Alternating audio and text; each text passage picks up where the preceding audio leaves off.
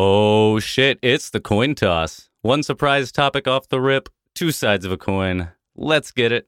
And uh, startup season themed coin tosses are going to continue being a theme. I've been enjoying them. So let's do it again. I'm on the clock and I'm between these two wide receivers. But first, Trey, heads or tails? Heads. Oh, well, that's gone. Uh, we're going to go with heads. All right. Give me the ball then. Let's do it. All right. Uh, those two wide receivers are Michael Pittman and Keenan Allen. Okay, in a startup, In a straight startup. up, uh, give me Michael Pittman. All right, this is a guy who I've really come a- around on this offseason. I think he uh, officially broke out last year, and now it is a Pittman world, and we're all living in it. I think Allen's going to be good, but you know we're starting to see a shift in is Allen even going to be the number one guy next year in LA? Like, I mean, Mike Williams is going ahead of him in some uh, best ball drafts right now. So it's starting to shift a little bit in LA. Whereas I think in Indianapolis, there's no doubt you get the huge age advantage with Pittman too. Uh, I like Pittman there.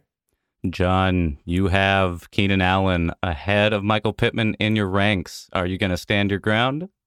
Yeah, I, I think so. Um, so this is a guess, but I'm I'm thinking if you're choosing between these two, that's probably round four or five in the startup. Does that sound right to you? That sounds about right.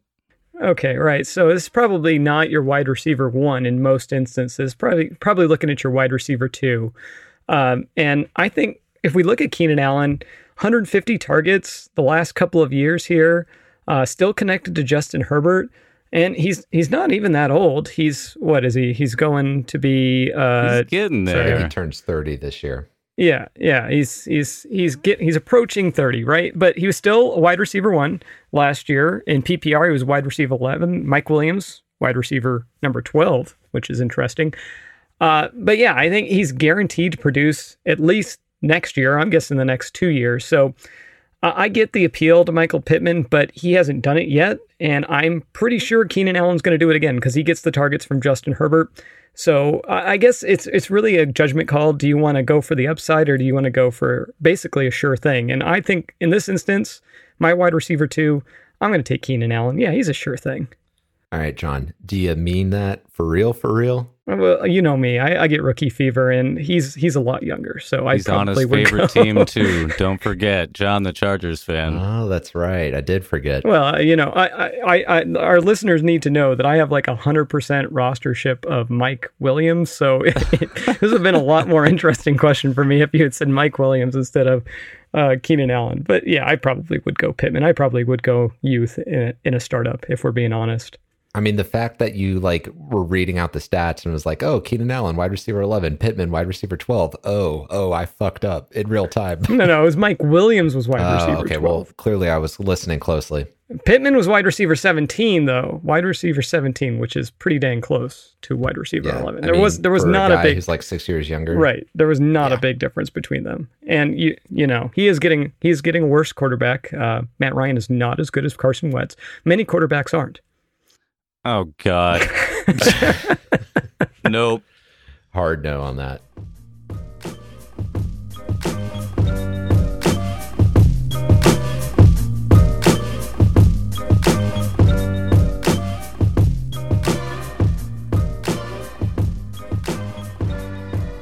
What the fuck is going on, everybody? Welcome in to the Long Game Dynasty Podcast, a weekly roundtable discussion about Dynasty fantasy football. I'm your host today, Mitch Yates at Marls in Charge. With me, Trey Cryan, Jon Alexander. What's up, guys? What's up? Man, you are not our fearless leader, but I am excited for the Mitch episode. I think it's going to be a good one, guys. And uh, just in case anybody is curious, a big shout out to our normal fearless leader. Uh, Tarek uh, defended his thesis today, and uh, big congrats to him because that's been a long time coming. So much love, buddy. Way to go. We're looking forward to having Dr. Tarek on on the on the long game again uh, with his new and improved knowledge. I feel like you know maybe we're like the Wizard of Oz. We're the party. We're going, and he just got his brain. So proud of him. I can't wait to get my heart. I'm I'm looking forward to the doctor inspired fantasy name. So I'm hoping he comes up with something creative over there. Basically, he's going to learn And uh, Dr. T is going to step his game up. We're going to miss you, man. And I'm going to do my best. I got some big doctor shoes to fill. So uh, let's let's get into this content, guys. Let's do it. Let's do it. So what we're doing, this is part three of our division series preview, in which we aim to talk about every dynasty relevant player. Last week we did the AFC East, so check out episode 57 if you haven't yet. But this week we are going over to the NFC South. So we're going to start with the Atlanta Falcons today. Uh, let's get the quarterback started. Quarterback Marcus Mariota. He is 34 on keep trade cut. The presumptive starter after serving backup duties to David Carr over the past couple years on the Raiders. And then we got Desmond Ridder, quarterback 28, rookie quarterback selected in the third round from Cincinnati. And let's talk about these two together. Judging by the market, it's a foregone conclusion that Ridder is going to take over at some point this year. Am I reading that correctly? Trey, how are you valuing this quarterback room? Yeah, so based on those keep trade cut rankings with Ridder at quarterback 28 and Mariota at quarterback 34, it does seem like the market is expecting Ridder to get some playing time this year. And I think that that's probably a safe bet. We really haven't seen Marcus Mariota start a full game since week 15 of 2020 when he was playing for the Raiders uh, against LA. He did have a really good stat line that day. He had 226 yards passing for a touchdown to go with 88 yards on the ground and a touchdown on the ground as well for 25.8 fantasy points. So not bad at all, but that n equals one data point. I don't think is enough for us to, you know, throw a lot of money in the uh, the Mariota well. So I do think he's probably going to give you some usable weeks this year, but I don't think he has a starter uh, potential like outcome in the NFL. Like I don't think he's got a future like leading a team besides Atlanta for partially this season as a starter. So he's a hold for me, and and for Ridder. I just think we we got to remember that the hit rates on these rookie quarterbacks that are drafted in the third round is extremely low. So when these guys slipped that far on draft day, like they should have slipped just as far in all of our rankings. So I was higher on Ridder than you guys were during the rookie process. I liked his rushing upside. I think we'll see a little bit of that uh, during this season, but I wouldn't necessarily tell you to sell Ridder now if you've already got him on your squad. I think he's going to get playing time this year. So I think he's a hold for now. And then, yeah, I think probably a good time to sell him would be right before uh, the, you know, Atlanta announces he's going to be the starter at some point uh, this season because I don't see him as a long term option, but I do think he's got a value jump in his future. And you can probably time that for a good selling window. Yeah, I, I think that's the key there is that you, you, you hold on to him, but you, you got to unload him because the Falcons have got to be high, high probability of taking a quarterback in the next draft. So I'm not valuing either of these guys very high, highly in the long run. And you you could argue the same thing for Mariota too. Like hold on to both of them for now. I think mm-hmm. both of them will probably see a value jump during the season, and you can probably flip them then in the first month or so. Yeah, yeah, that's interesting, Trey. So if you think, and I was going to ask you this on the hold in regards to Marcus Mariota, if you think Marcus Mariota is only going to get you four to like seven starts for the rest of his career, wouldn't the time be sooner than later to try and flip him? Because I, we don't even know that he is a slam dunk to start the season out the gates as a starter. Yeah, well, I mean, let's remember like his price right now is pretty low, right? So it's not like you're going to get a whole bunch in return. And, you know, right now there is some upside in the fact that he is going to be a better fantasy quarterback than he will a real life quarterback, right? Like it's kind of like the Jalen Hurts situation where he's going to run the ball, he's going to get you those those points with his legs but that doesn't necessarily mean he's going to show enough on the field to hang on to his starting job. I actually did read today that uh, there are going to be more designed runs for Marcus Mariota, and I just kind of shook my head like they're going to kill him. it's not a good it, idea. It's, it's, tough. It's tough because there's some great offensive weapons on this team. So he's surrounded by some good talent, uh, but I don't know that they're necessarily going to set him up for success for sure. That Cordarrelle Patterson read option with Marcus Mariota Oh, mm-hmm. we'll see, man. Uh, let's go ahead. Let's move to the running backs. Uh, Cordarrelle Patterson, the classic case of the nine-year breakout. So he has that running back wide receiver designation for your fantasy roster.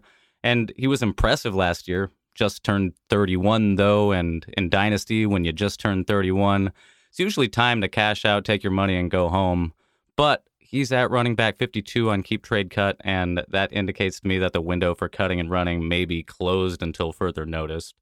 And then we got Damien Williams, interesting addition here. Uh, could be my early candidate to take over for the Mike Davis role left vacant.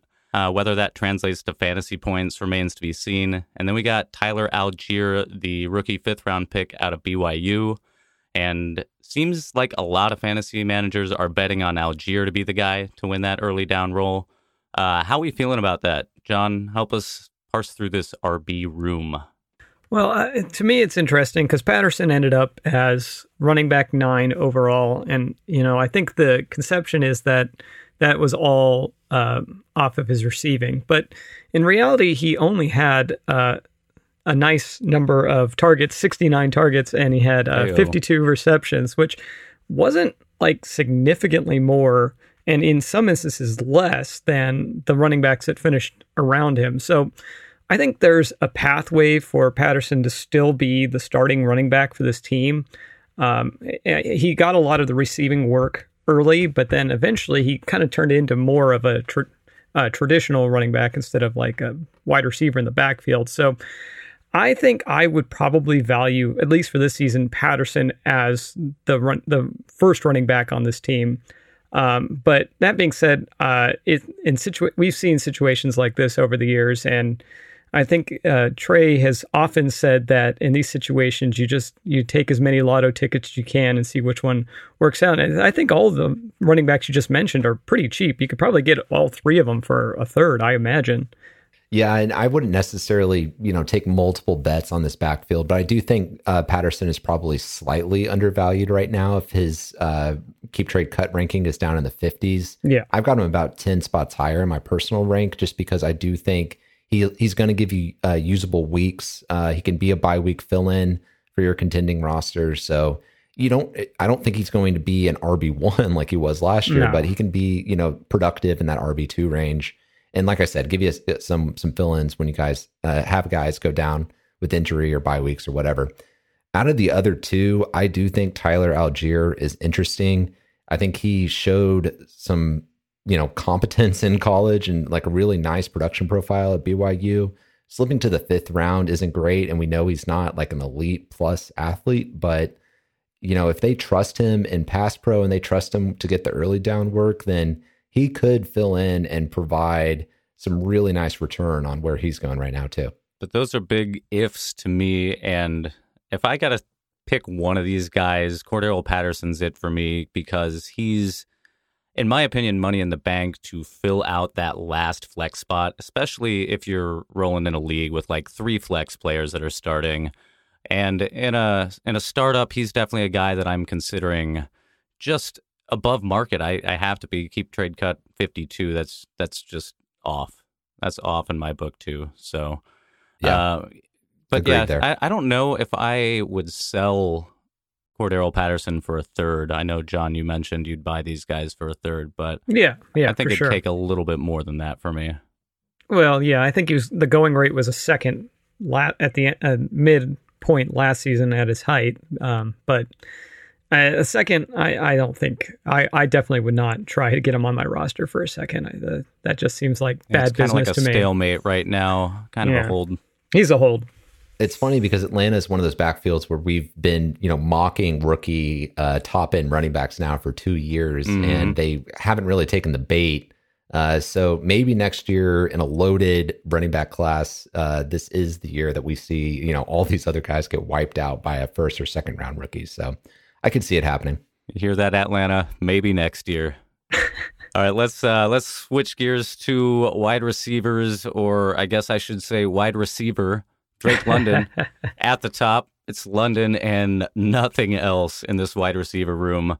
Uh, and he's flying really high right now, too. Wide receiver 12 on keep trade cut, going ahead of dudes like Tyreek Hill, DJ Moore, Diontae Johnson, and startups. Ridiculous. And uh, whether or not we agree with this ranking, this is the price you have to pay to get London on your roster. So This has resulted in me personally coming out of startup season with exactly zero shares, thanks to being priced out. Mhm. And uh, yeah, since the rest of the wide receiver room is complete ass, let's talk about Drizzy.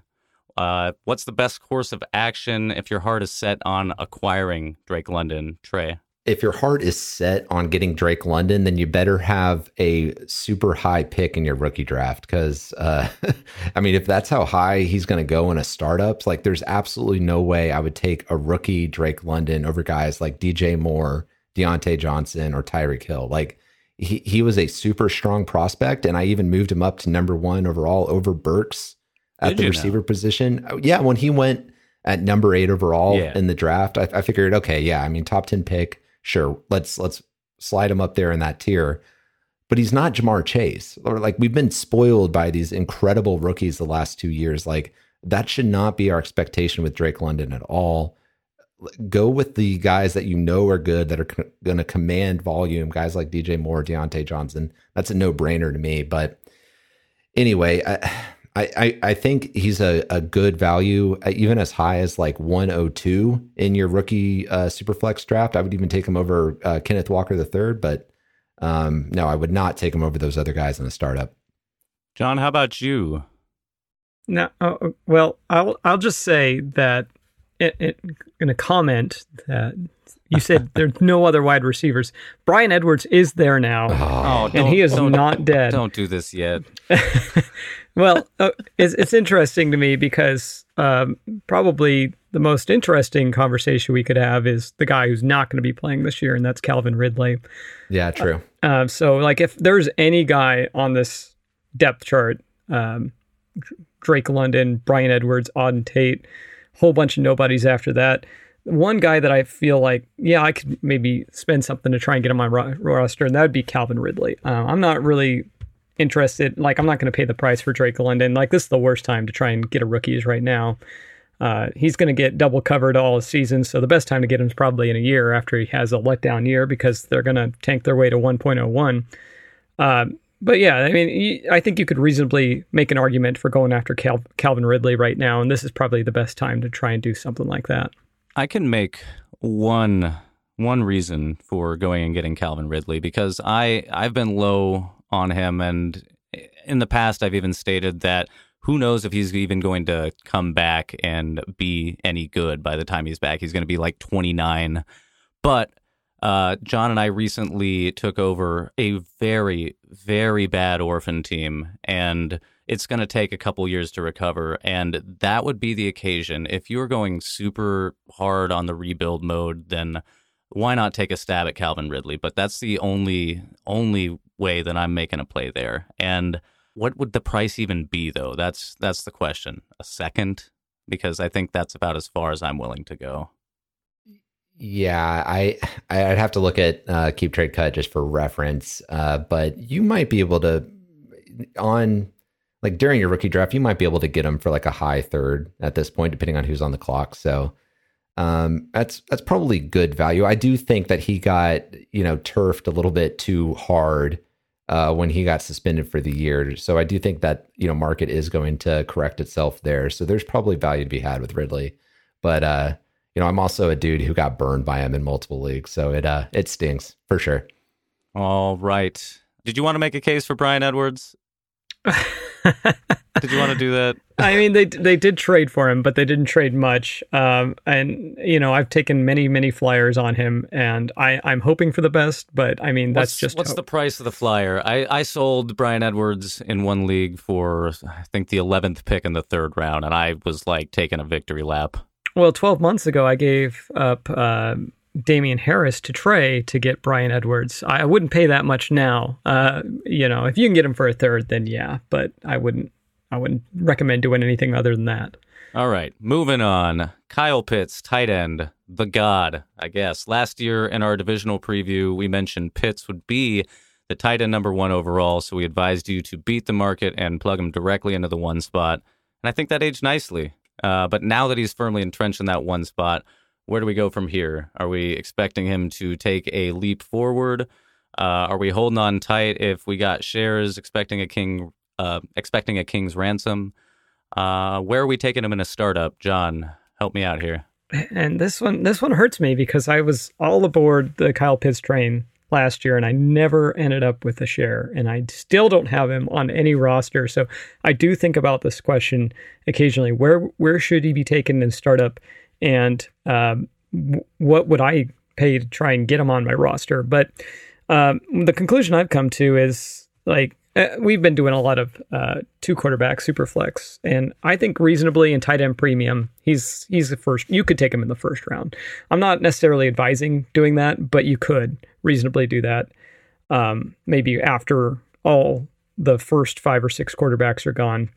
Uh, the the lowest I think I've seen him go is the second round. So if you don't nab him in the first two rounds of a startup, then he's not going to be on your roster, which is why he's never on my roster. Uh, but in order to try and acquire him to get him on your roster, like what's what's the price now? Like it seems like I can't negotiate anything less than three first round picks at this point. Like it's it's insane value. Yeah. It's yeah, and, and there's a there's a tier of guys who are non quarterbacks that are going in the first round, and I definitely think Kyle Pitts belongs in that tier. So that includes the top running back, Jonathan Taylor, and it includes the the top two receivers, right, Justin Jefferson, mm-hmm. Ja'Marr Chase. So I absolutely think Kyle Pitts belongs in that conversation. I do think that it's worth considering if a guy like Mark Andrews potentially presents more value this season because he's probably going to outscore Kyle Pitts in a much better offense, like straight up. And, you know, he's he's not that much older. Like he's they both mm-hmm. have a, a lot of career ahead of them too. So I mean, I I'm not going to slander Kyle Pitts, but I do think Mark Andrews is maybe closer to that number one spot than you know we've maybe suggested it on this pod in the past. I feel like the keys to a trade to get Kyle Pitts is having one of those tier two tight ends or tier three and some picks mm-hmm. because I, that's the only way that the manager is going to be considering that. I don't think like three first round picks is just completely unreasonable. Don't do that.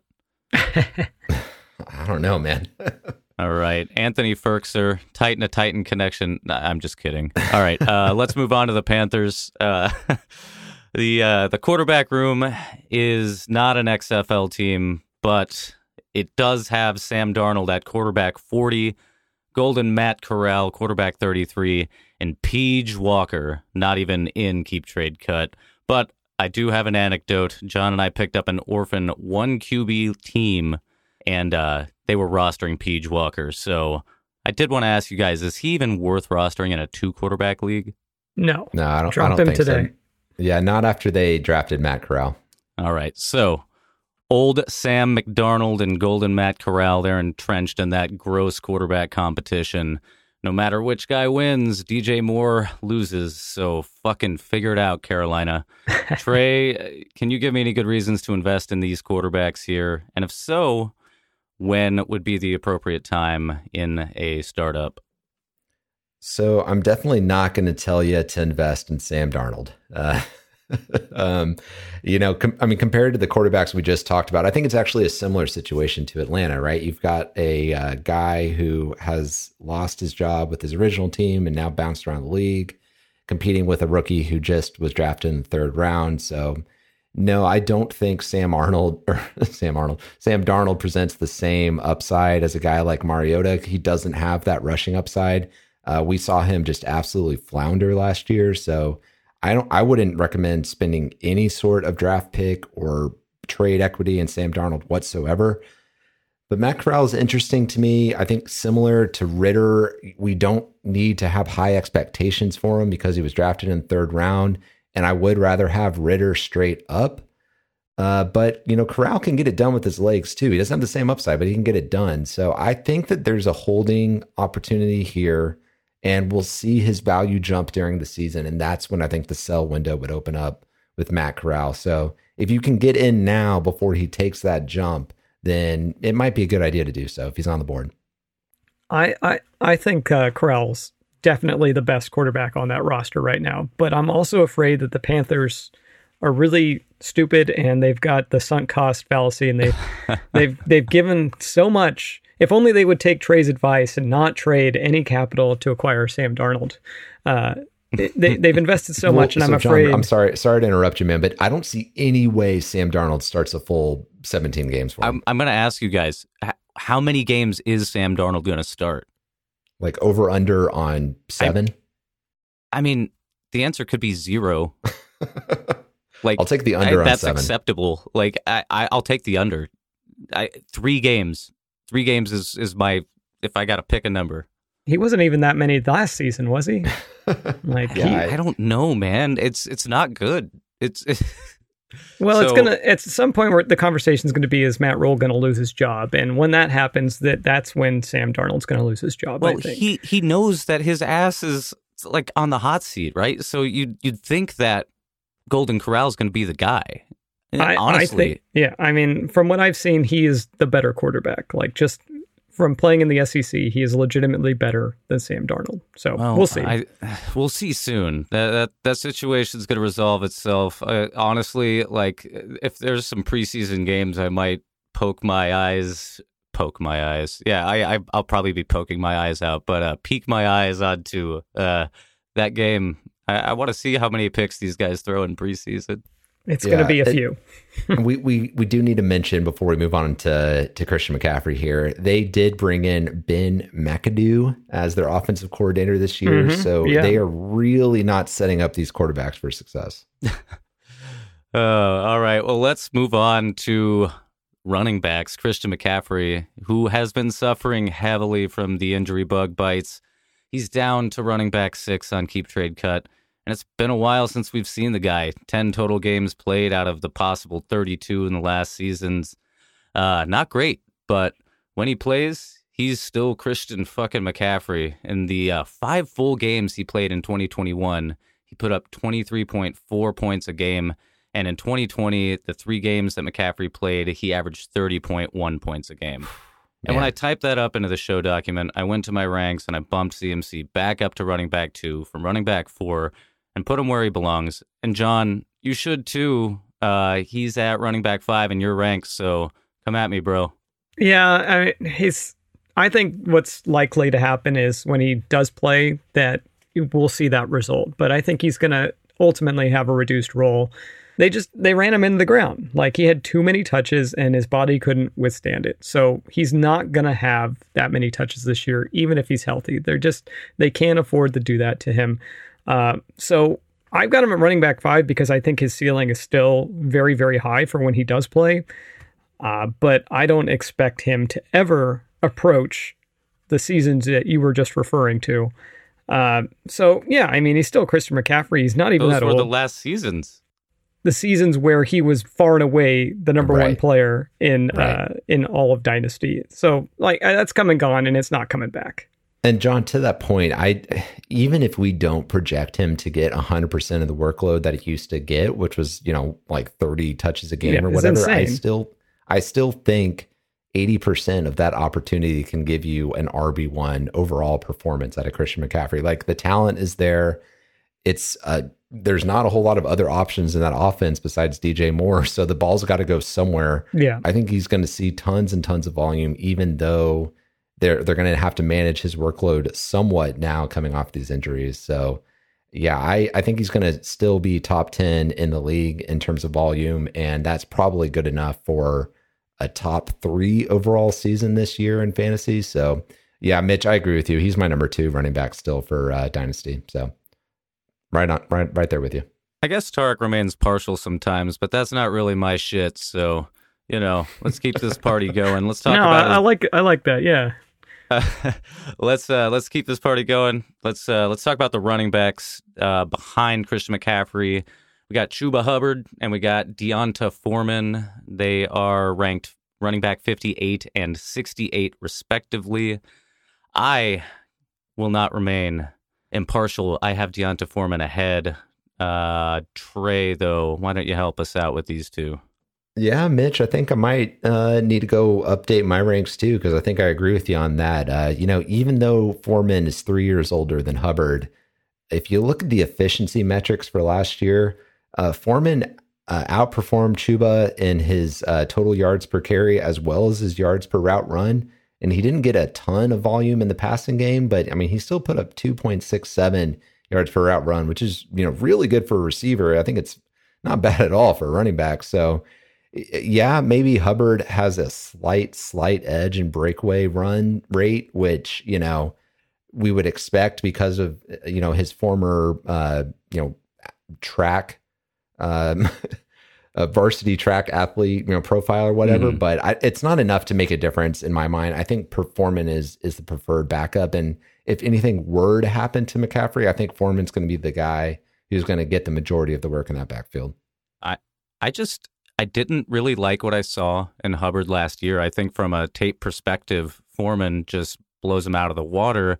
And he's, I, th- I think they're going to carve out more of a role for Foreman, more of a thumper role anyway, as where Chuba, I believe, is going to remain as the backup running back to Christian McCaffrey. Jon, any thoughts on that? Well, I thought Chuba started off like right when McCaffrey was in, initially injured. Like Chuba was he was good. Like he was, you could play him in your flex, but he got progressively worse as the season went yeah. off, and that's that was the alarm bell to me. Um, so you know, he kind of he kind of got into his sophomore slump early, and um, you know sometimes players recover from that, but many don't. So uh, I'm I'm not I'm not putting any stock in Chuba right now. Uh, he went the he he did not progress as the season went on, so that's that's a big red flag for me. Yeah, agreed. All right, moving on. Wide receivers. DJ Moore. I've been a DJ Moore stan since the third grade. No. I had a fucking DJ Moore lunchbox and everything. And it's weird because I'm seven years older than him, but sometimes you recognize greatness early. So uh-huh. he just uh-huh. signed a three year extension to remain in quarterback hell, uh, testing the patience of even the biggest DJ Moore stands like myself. But he's only 25. And uh, I got to ask, though, is he ever going to ascend? To the wide receiver one mountain and return his current wide receiver 14 value?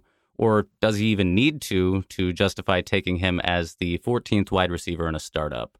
Jon, I will ask you that.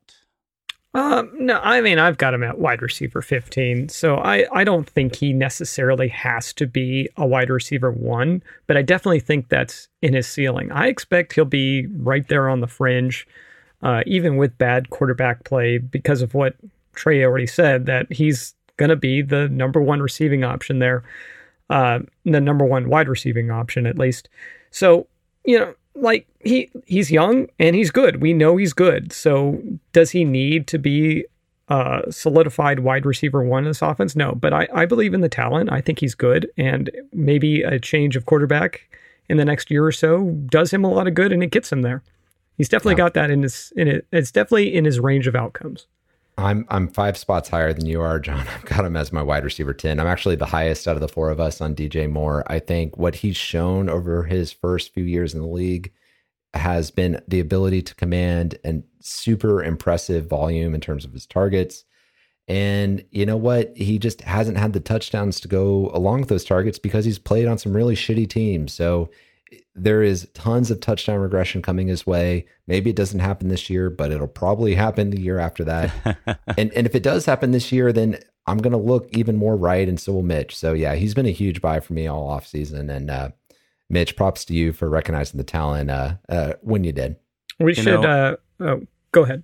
No, it's it's all good. No, I was just gonna comment. Like it, it has been trying at times though with these lack there of touchdowns. Like, right, we keep saying, well, you know, maybe next year, and I I feel like that's his catchphrase too, because like maybe next year the Panthers are going to figure out the quarterback thing, but probably not, right? So, uh, guys, do you remember Julio Jones used to never get more than six touchdowns a season, mm-hmm. and like there was this huge knock on him, like every single year, like don't draft Julio Jones, he never scores more than six touchdowns, and then what happened? He had double digits because he's a freaking beast and he just commanded that volume when they finally put a good offense together. So yeah, I think uh, DJ Moore is not Julio Jones, but he has suffered from the same uh, unlucky touchdown situation that Julio Jones did, you know, for multiple years in his career. So this is just it's a massive buy opportunity, and if you can get him for wide receiver 15 or lower, then that's screaming value to me.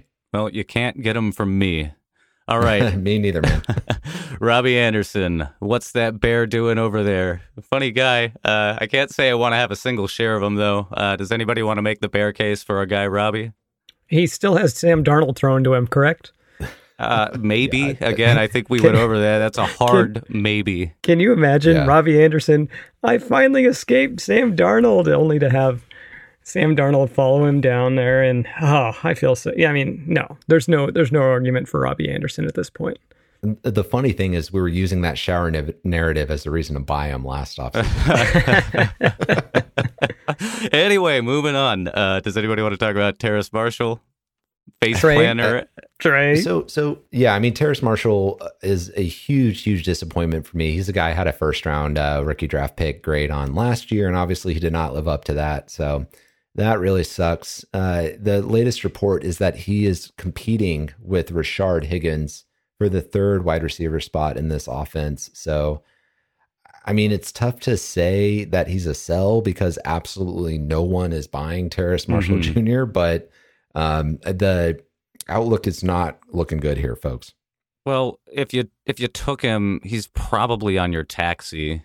So if your league lets you hang on to him on your taxi beyond a year, then I can see justifying parking him there a little bit longer. But I mean, you know, you I mean, could at this cut him point- too. At at this point, his the hit rate on a guy like Terrace Marshall is similar to you know other guys coming off the waiver wire, like third round picks in your rookie draft. So, you know, I don't know if I would like cut him straight up for Khalil Shakir, but he's like down in that range for me at this point. Ugh, ugh, gross. Yeah, Any- anyway, gross. anyway, tight ends: Ian Thomas, tight end fifty-four, keep trade cut. Tommy Tremble, tight end thirty-eight, keep trade cut. Yikes! Uh, I'm good to keep this party going if y'all are. yeah, Yeah, probably. Mike check. I mean, let me just before you before you mic check it. Tremble is still probably worth the stash. You know, he's going into year two. This is probably not his breakout year, right? It's probably next year, but you know, he's still athletic and he's probably going to be their tight end one again this year. yeah, I'm good. Uh, uh, uh, Mike's Mike Mike check. It's halftime. Nice. Nas, why did you do it? You know you got the mad fat fluid when you rhyme. It's halftime. All right, plant your flag, guys. Wide receiver one in Green Bay 2021 season. Who you got, Jon? Go first.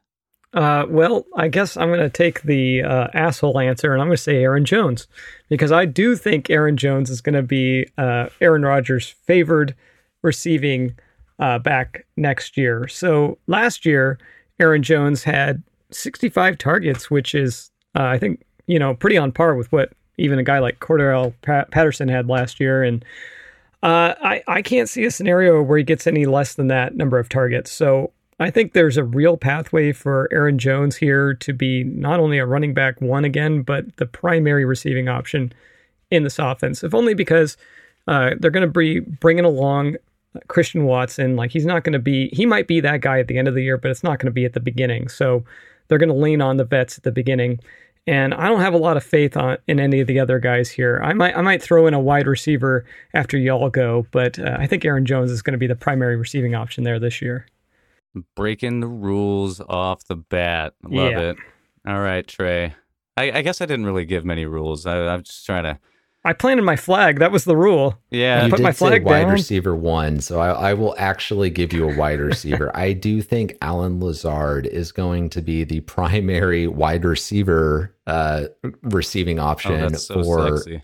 for Aaron Rodgers uh, this year. Now, I know Lazard has gotten hyped up in the past and he's let down people. I do think that this is a little bit of a vacated target situation, and I'm not planting my flag per se because Oh, come You got to on. plant it. I don't I don't really believe in the talent, but I do think that at the end of the year we're going to look up and we're going to be like, okay, this guy had the most targets and the most catches and the most yards, and it, it's going to be Lazard, and that might be you know 780 yards for seven touchdowns or whatever. So not necessarily you know meaningful for your fantasy team, but still you know representative of like the lead option in that offense. All right, fair enough. I'm going to go ahead and plant my flag, and that is Christian Watson. And I know I've been pretty big on him in our rookie preview, but for me, it's just he's he's big, strong, and fast. And if he hits, it's going to hit hard. And You know, if he misses, that's cool too. That's that's part of the gamble here. But like I said, if if Rodgers chooses him and if he's as good as his draft capital might advertise, then we might see the the Christian Watson price be the lowest that it ever is right now. So I'm in, guys. I'm pushing my chips in. Mm. Yeah, it's it's we're all going to be wrong. It's going to be Sammy Watkins, isn't it? yeah, the Lizard King. Oh no! That, Yeah. You know what? I, I think we'll all retire if that happens. We had a good run, guys.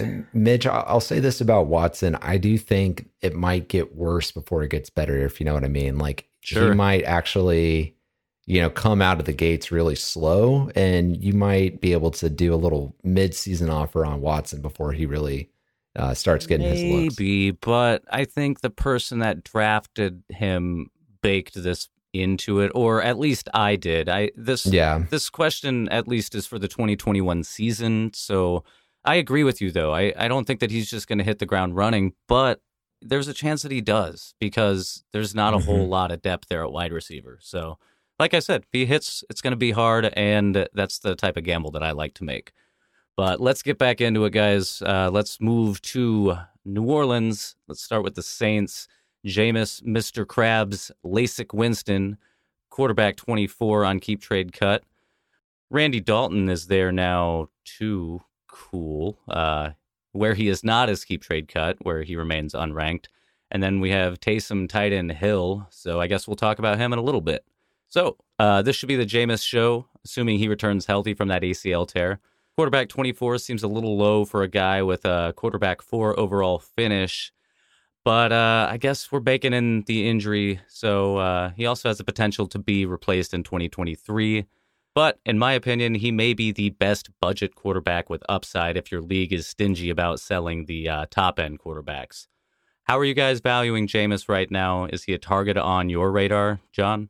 Uh, well, I think that I'm going to agree with something you said and disagree with something you said. I definitely think he's the guy for the Saints. I don't think we're going to see Taysom Hill playing any quarterback this year, and I don't expect to see much of uh, Randy Dalton either. But that, so I agree with you there. I disagree that he's the best budget quarterback you can get. I think there's a few other guys I might try and go after instead, like maybe Jared Goff uh, Matt Ryan, even uh, even like a Daniel Jones, who is uh, who's kind of fallen out of favor. I think I'd rather take a chance on one of those guys, even Baker Mayfield. Honestly, I think he's going to have a shot to make a team. I do. I think He uh, doesn't I have a shot to be to put up a better season than Jameis Winston's ceiling. Do you think? No, definitely. And if we're talking ceiling, I think you're absolutely right. Because we've seen Jameis Winston's ceiling, and he was actually pretty good with the Saints last year. My and my my concern is not uh, his ability, because I do think that he ran that offense reasonably well last year. It's just the way that um, he he wasn't able to stay healthy, and you know, it's just I don't know. Maybe we we've had the injury argument before, uh, and how it's random, but I do think that some of these other guys have, I guess, a less checkered past, and I'm more willing to spend capital to try to get a guy like that. Yeah, I don't know that I would take Jameis over Jared Goff straight up because I do think, you know, Jameis Winston probably has a better chance to return QB1 value this season than Goff does. But I could see the argument in Dynasty of potentially trading off of Jameis and getting Goff plus, you know, and, and taking, you know, Goff at Sure. cost, right? Yeah. I'm I'm slightly beho- below market here. I've got Jameis two spots lower, but um, not far enough off to uh, really make a stink about it. I do think there's some upside in this offense, and uh, Jameis Winston is probably a decent value right now. So I actually have Jameis up to quarterback twenty. So I'm ahead Wow. of you guys, definitely ahead of the You're the high guy. Wow. I'm the high guy usually. uh, but yeah, I, I have him there just because of that massive upside. And we were talking about this last year in the preview where we were talking about Michael Thomas, who we're about to talk about. But Michael Thomas is very good and has had a lot of time to recover. And hopefully that is going to be a guy that can help out Jameis. But let's move to the running backs first. Let's talk about Alvin Kamara. Uh, did you guys know that Alvin Kamara has finished as a running back one all five seasons that he's played in the NFL? It's pretty impressive. And, uh, Dude's last good. year, he did that on only 13 games. But both of you guys have Kamara ranked outside of the top 12. And uh, let's see, Keep Trade Cut has him at 15. Mhm. So will you guys please educate me on why this may be? Well, I, I actually have him at 10. So um, I am, I think uh, I do still have a pretty high opinion of Alvin Kamara, but I don't have as high of opinion as as I did a year ago. I think um, the I, mid-season, I think I traded Austin Ekeler for Alvin Kamara straight up. So I got Eckler, and at the time that kind of raised some eyebrows. But I think it's just because of the trajectory, right? I think Alvin Kamara's role is going to be consistent, but it's not going to be catching 20 passes per game anymore. I, I don't think that's necessarily his role in, in the offense. I think he's going to be good enough to be another a running back one again uh, this season, but I don't necessarily see him being the running back one. I, I'm not sure that's within his realm, realm of outcomes anymore. Yeah, agreed. He's he's not going to be the running back one because there is a big like legal situation around Alvin Kamara right now, which I think is what is really the main driver behind his value being where it's at. There's a, a big question mark if he's even going to, you know, play these first six or eight games or Yeah. however long he's looking at a a potential suspension here. So we're all kind of in a a wait and see pattern until that gets announced. But uh assuming he's out there and assuming he's playing, I think it is very fair to say he is going to put up a wide receiver one uh, game every single week. You know, so I'm I'm happy to have him in my contending offense, and I I agree with you, Mitch. I think he's probably a buy right now. And it might be better to buy now before the suspension is announced because, you know, when people find out it's only like six games or whatever, then maybe his value actually jumps up or whatever. So, Yeah. Exactly. um, I don't know. I, I I've got him at 14, so I'm not like significantly ahead of market, but I I would hear an argument to move him over a guy like Antonio Gibson at this point, who seems to like you know have lost all of his ceiling. Where there's still plenty of ceiling out there for Kamara. Right. Yeah. Well, I, I guess the reason I still have him at 10 is because of the next guys we're going to talk about here. Like Mark Ingram's the next guy on our list, right?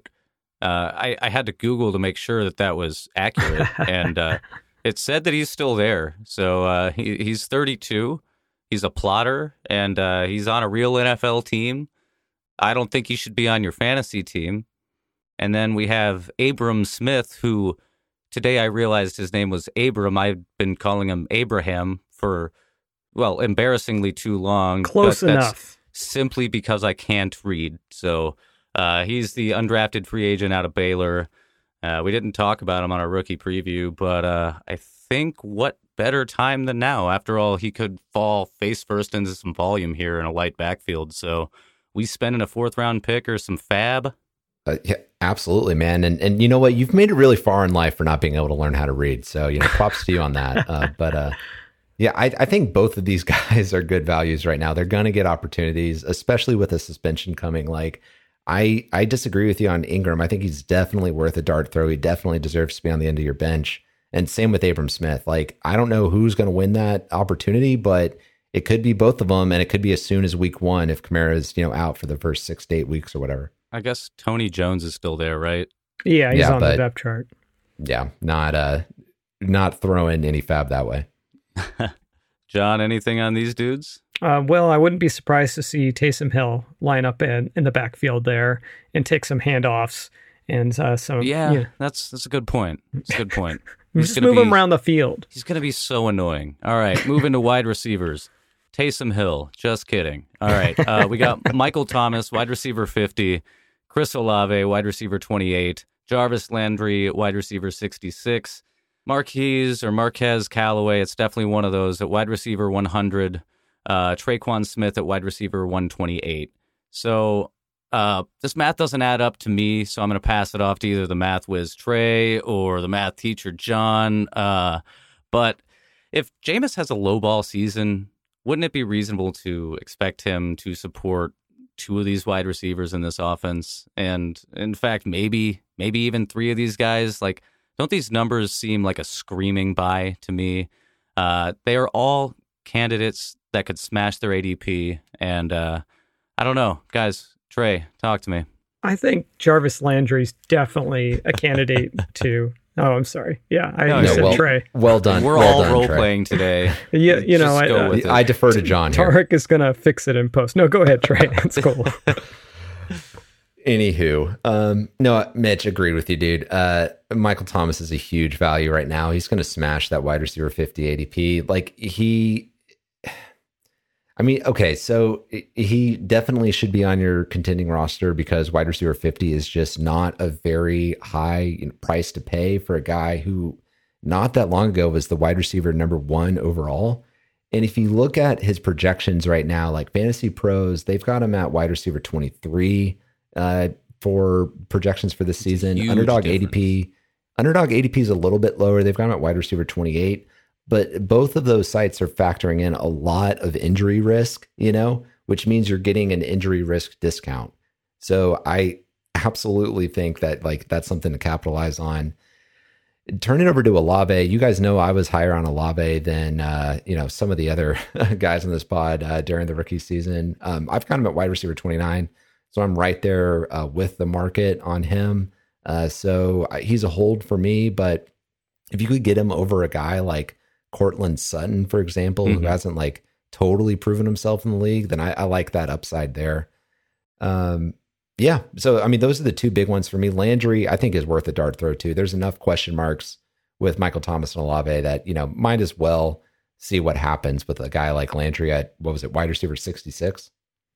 Yeah, Yeah, yeah, yeah. I I think that that's a basically a guarantee. He's going to do better than that. In fact, I I wouldn't be real surprised this season if it's Michael Thomas as the one, Landry is the two, and Chris Mhm. Olave playing the, the three in the slot. Like that wouldn't surprise me at all. So while I agree with you, Trey, and I've got the him ranked pretty similar, uh, Olave ranked pretty similarly to you.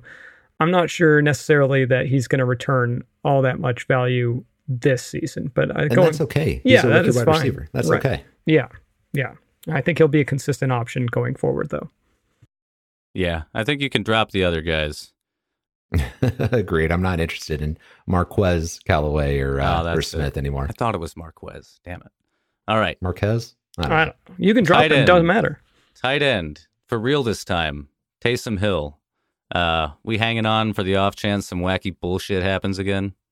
So, so I'll say this with with Taysom Hill, I can definitely see him being a weapon in the red zone. Like I could see them rolling him out in wildcat packages Mhm. And and getting those opportunities. And you know what? At the tight end position, we're chasing after touchdowns. So Mhm. yeah, why not take a stab at a guy like Taysom Hill? Uh, I do also think that there's still life uh, with Adam Trautman. Uh, at his value, I think that's a buy opportunity as well.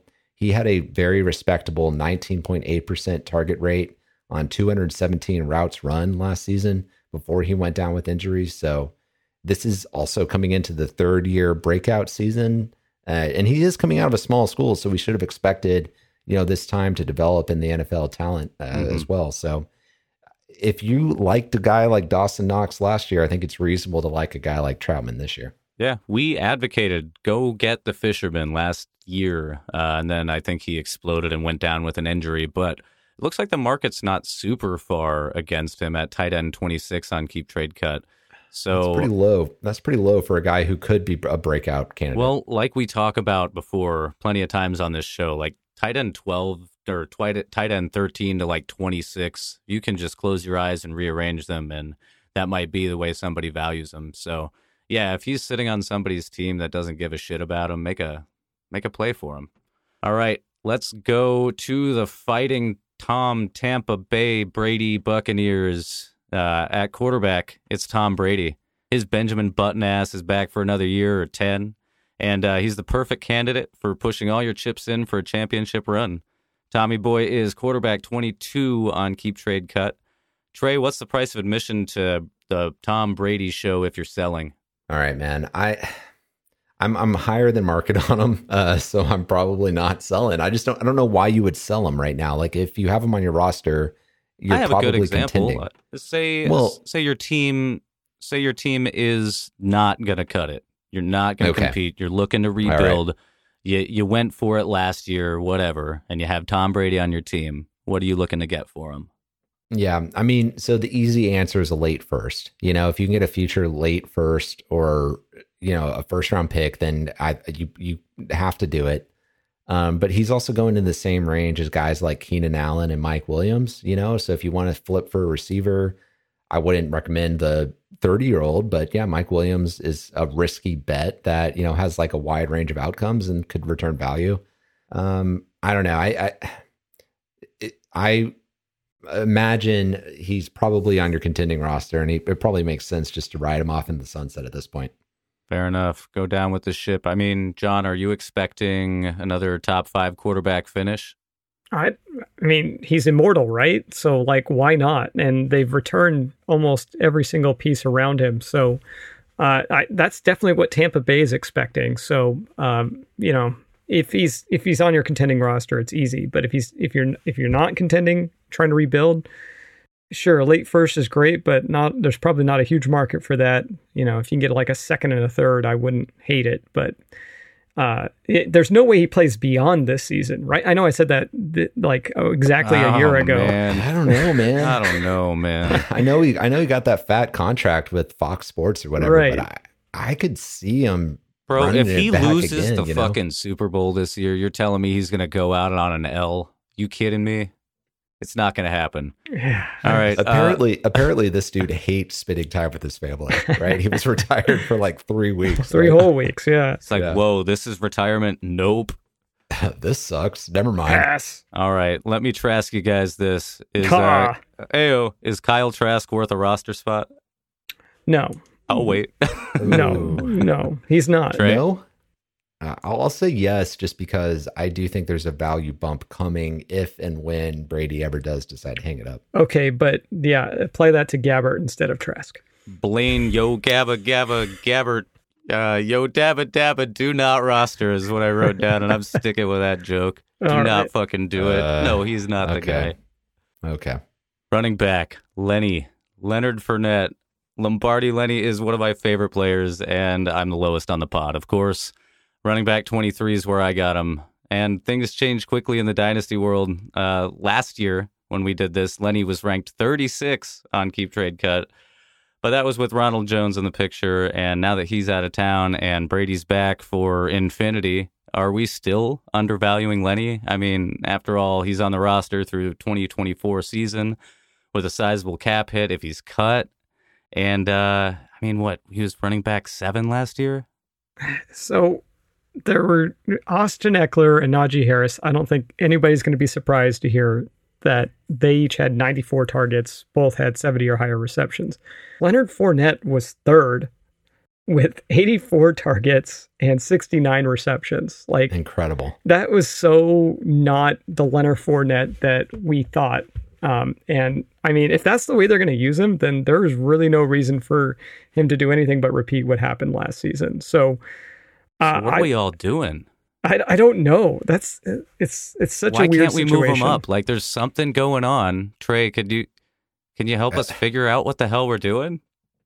I I don't know, man. I mean, he's he's my uh, running back 21. So out of the three of us, I'm technically the highest. Uh, I think, you know, he's a super strong buy for contenders. I don't know that I would bet on him lasting more than two more full seasons in the NFL. But, That's you know, a good bet that, for a running back. I mean, if you that can could be get all you two need. great seasons from a Mhm. running back, that could be all you need because I would I would project him to finish in the top 10 this year as well. In Yeah. that system with as many touchdowns as they're going to score, with as many opportunities as he's going to get, I think he's another lock for a top 10 season. so I think I think we should all take a little a brainstorm here uh, Ooh, and let's do it.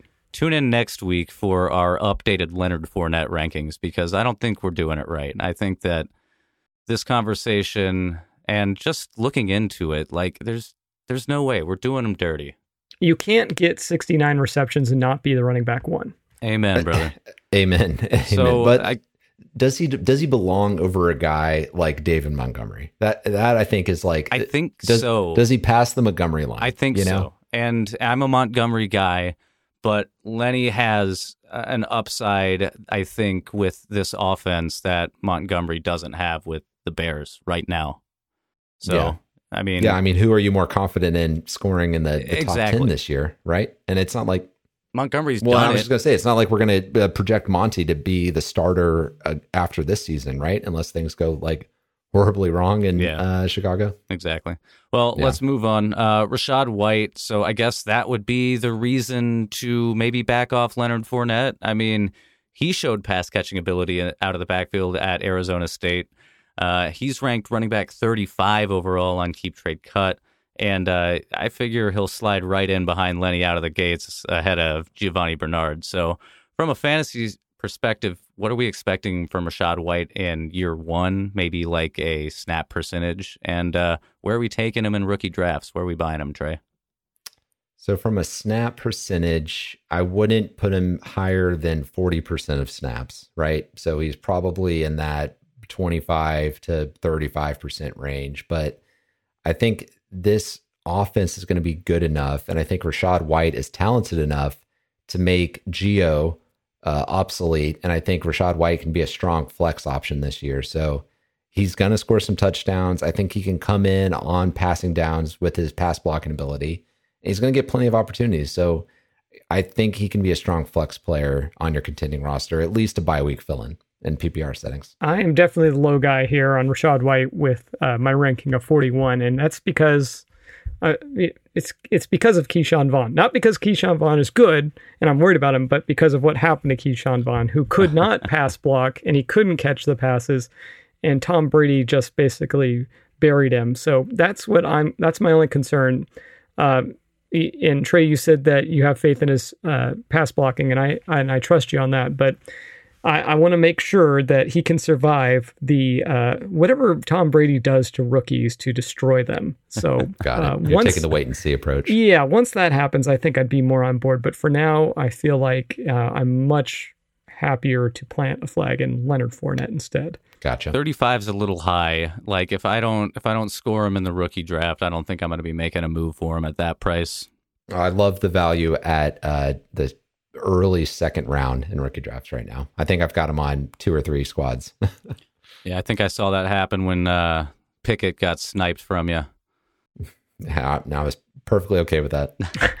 All right, well, Pickens, not Pickett. yeah, whatever. Same Pickens. guy, dude. Same, Same team. same guy. Same team.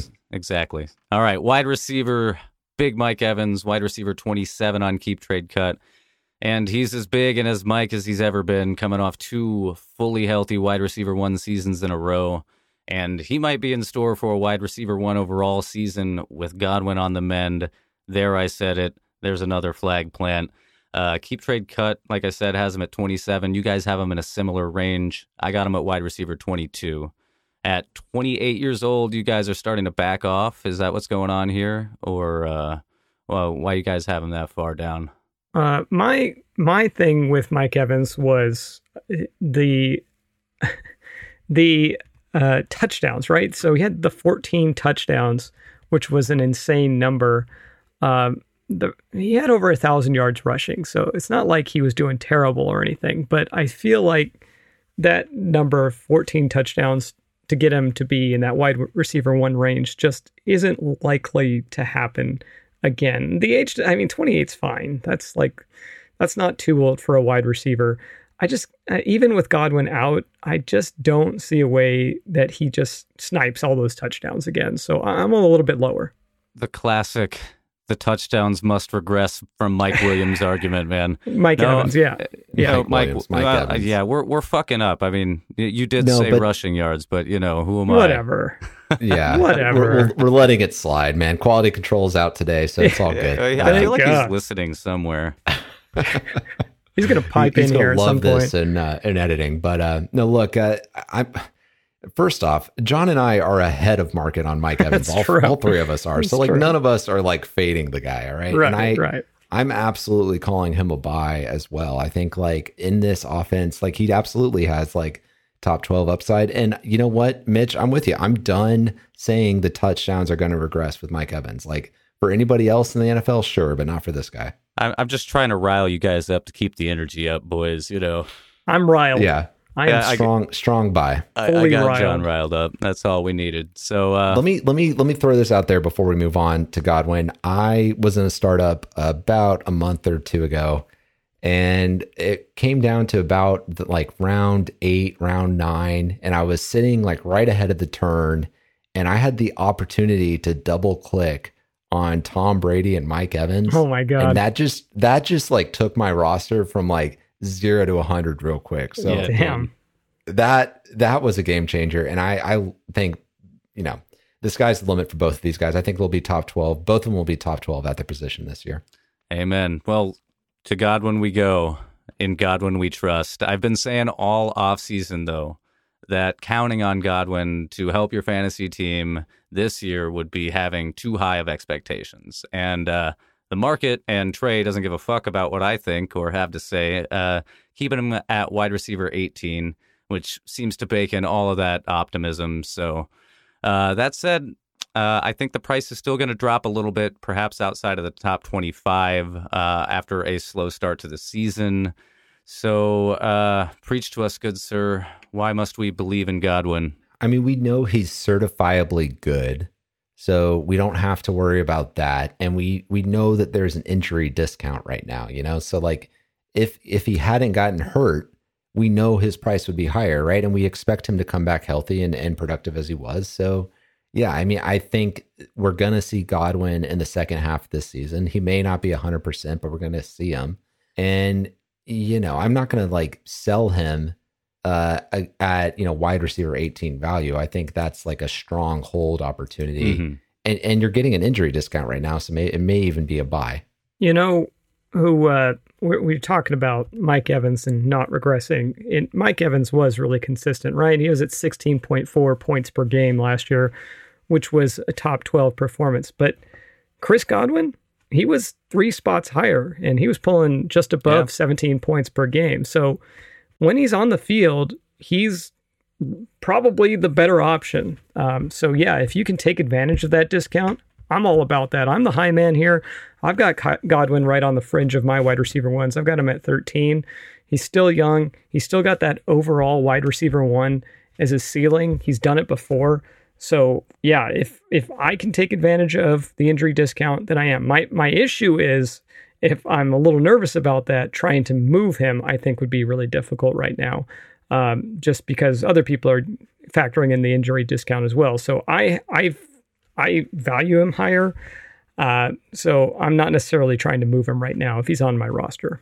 Yeah, it's funny. I actually have Chris Godwin in a league that I'm co-managing with both of you guys, and the league with Jon. Uh, we are just tearing down this team, and we've fielded a few offers with Chris Godwin involved, and nothing feels right. No. Like the price right, Right. now, it's just there's no reason. Nobody's gonna nobody's gonna pay the price that he can achieve again in this season, but. no why why would you sell low No, Right. he wouldn't. I He's like I said, I just think that it's it's going to go a little lower. It's not that I'm out on Chris Godwin. I just think that it's going to go a little down before it goes back up. I, his price to me is a 23 first plus a wide receiver too, and I just don't think you can get that right now. spicy Yeah, Well, uh, the reason I think his price is going to go down is because of a wide receiver I hate, and that's Russell Gage at wide receiver 63. And despite being a bad football player, he inked a three-year, $30 million contract with Tampa Bay. Sheesh. Uh, I'm a big no thanks, but if you like to play with fire, I think you could profit off of Gage because of the Godwin situation. Buy him now, flip him bef- uh, before week four or whenever Godwin's going to be coming back and you might get a little value bump, but it's too risky for my blood. Uh, either of you guys want to take a walk on the wild side? hard mean, pass. he so we just talked about Jarvis Landry, uh, who's valued similarly to Gage right now. Uh, Gage is a younger player. I think he's going to give you usable weeks. Uh, He is a bye week fill in on a contending roster. Uh, he doesn't present any sort of upside beyond that. So no, I, I don't. It- just depends on how you want to, you know, allocate assets here. If you want that depth at the position, then sure, why not? But if you expect him to like accrue a lot of value, then it's not going to happen. Well, I like that, Trey. I mean, from a roster construction standpoint, Right. it does have value if you're making a contending run, like to just bottom out your wide receiver room. but otherwise, if if you're in the middle or below, don't waste your time. I think that's Yeah, just exactly. because he's young. Don't waste your time. Exactly. All right, tight ends closing the show. We got Gronkowski, I think, Maybe. maybe, perhaps Cameron Brate, and uh, K. Dotton or K. Dotton. I know. Uh, I like Well- it because when you, you just abbreviate it to C Otten, it's cotton. So that's ah, look cool. at that. That's cool. All right. Calling him Cotton. strategy. I'm, He's I'm, Cotton. assu- I'm assuming Gronk is coming back, but let's say he doesn't. Uh, are these other guys worth a shit? I mean, Brate is probably gonna get stashed. Uh, he, I don't see guys just leaving him on the waiver wire with all these question marks around Gronk. Uh, I don't personally believe in the upside with Brate. Like, I, I don't know if he's to give you usable weeks uh, as a, a bye week fill in or not. So I may just let my, uh, you know, league mates waste the roster spot on that dude. With Cade Otten, though, I mean, this was a guy that I liked during the uh, rookie eval process. He was drafted with the first pick in the fourth round by the Bucs.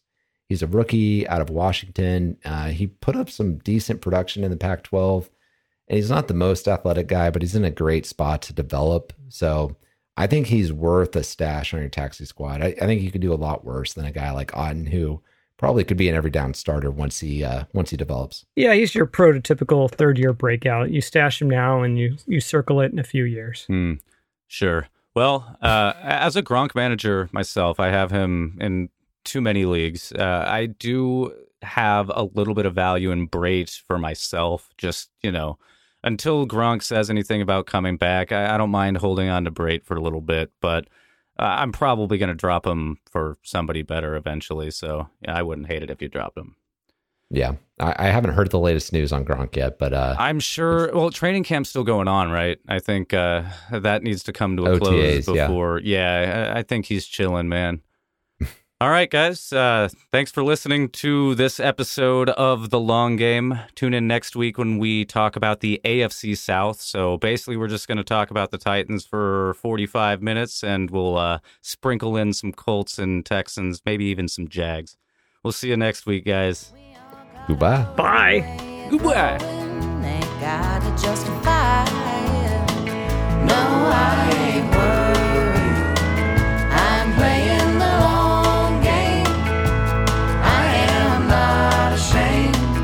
I'm where